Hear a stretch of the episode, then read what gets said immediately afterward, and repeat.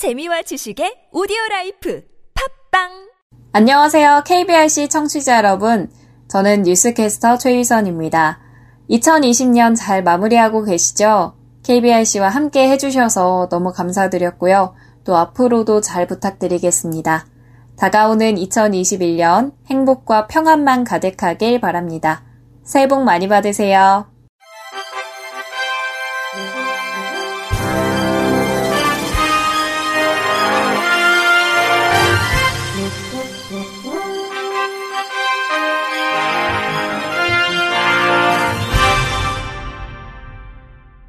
청취자 여러분 안녕하십니까? 12월 31일 목요일 2020년 마지막 날에 보내드리는 KBRC 뉴스입니다.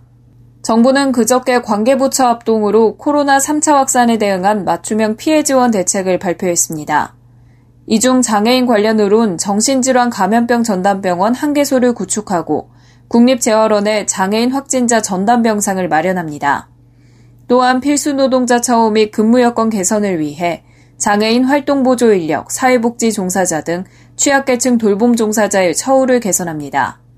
활동 보조 시간당 단가를 13,500원에서 14,020원으로 인상하고 사회복지시설 종사자 처우 개선율은 4.9%를 적용할 방침입니다. 아울러 돌봄 부담 완화를 위해 아이 돌봄 서비스 대상인 맞벌이 장애 부모 등 모든 서비스 이용 가구의 자부담을 4,915원에서 3,116원으로 완화하기로 했습니다. 서울시 사회서비스원이 코로나19 확진자 발생 여파로 돌봄 공백에 놓인 어르신 및 장애인을 돌볼 긴급 돌봄 인력을 모집합니다. 긴급 돌봄 인력은 만 60세 미만의 요양보호사, 장애인 활동지원사 자격증 소지자라면 지역에 상관없이 지원이 가능합니다. 근무 시급은 2만 1,046원이며 야간 또는 주말 휴일 근무 시 1.5배의 가상금을 지급받을 수 있습니다.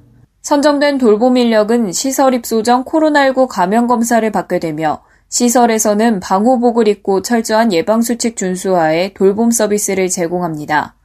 코호트 격리시설 및 확진자 치료병원 파견 인력의 경우 위험수당이 별도로 지급되며 시설 퇴소 후 격리 기간 동안 서울시 생활임금과 필요시 별도의 자가격리 숙소도 지원합니다.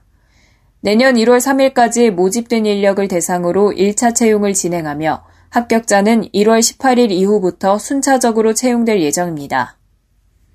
국회 문화체육관광위 국민의힘 김혜지 의원이 21대 국회 첫해 의정활동 성과를 담은 2020년도 의정보고서를 발간했습니다. 의정보고서엔 안내견 출입 관련 공공 캠페인, 점자 공보물 면수 제한 폐지와 관련한 공직선거법 개정안 제안 설명, 국회 문화체육관광위원회 국정감사 등 지난 7개월간의 의정 활동이 담겨 있습니다. 또한 장애인 서비스 지원 종합조사에 장애 유형별 정도별 특성을 반영하는 내용을 담은 장애인 활동 지원에 관한 법률 일부 개정 법률안, 보조견의 출입 거부 사유를 대통령령으로 명확히 해 장애인의 이동권을 보장하는 내용을 담은 장애인 복지법 일부 개정 법률안 등 50건의 대표 발의 법률안과 문화, 예술, 체육, 장애 분야 예산 확보 내역이 상세히 기록됐습니다.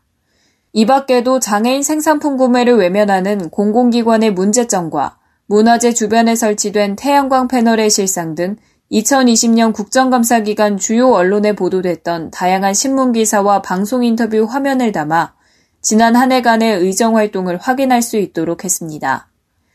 김혜지 의원은 국민들께서 보여주신 관심과 격려가 있었기에 의미 있는 성과를 만들어낼 수 있었다면서 사회적 약자와 소수자도 주권자로 존중받는 대한민국을 만들기 위해 2021년에도 최선을 다하겠다고 밝혔습니다.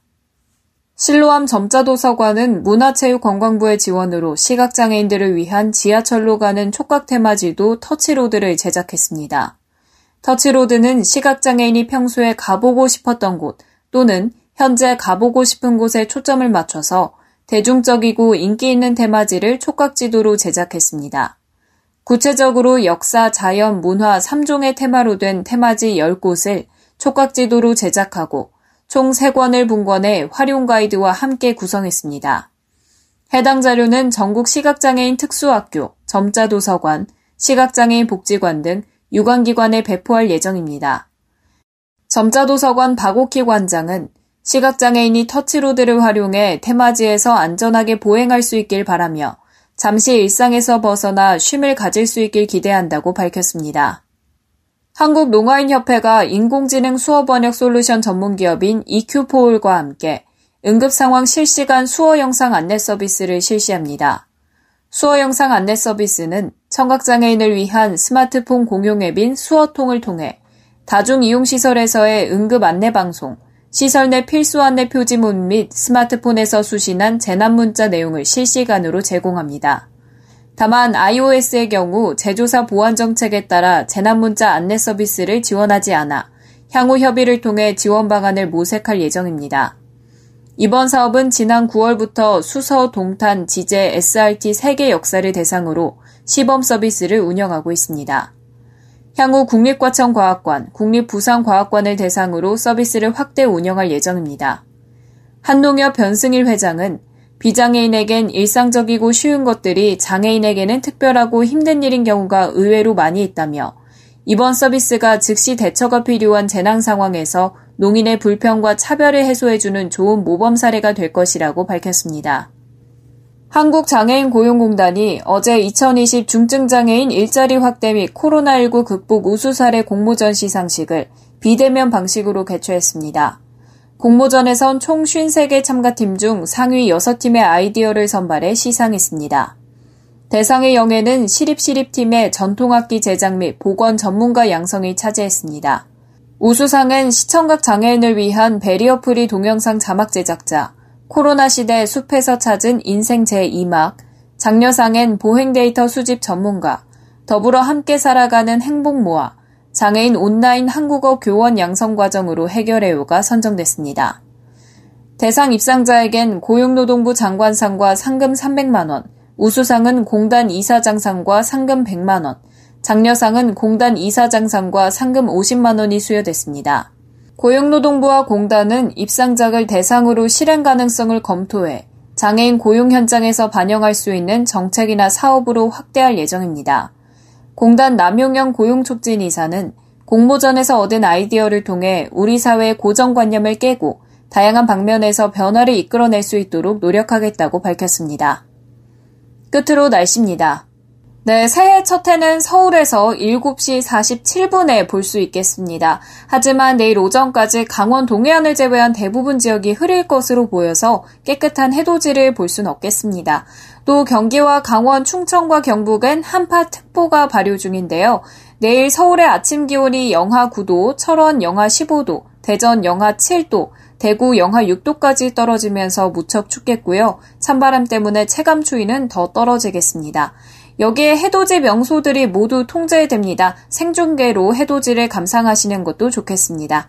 서해안과 제주도에 많은 눈이 내렸는데요. 오늘 밤 사이 대부분 그치겠지만 충남과 전북은 내일 저녁까지 이어지겠습니다. 날씨였습니다. 이상으로 12월 31일 목요일 KBRC 뉴스를 마칩니다. 지금까지 제작의 안재영, 진행의 최유선이었습니다. 고맙습니다. KBRC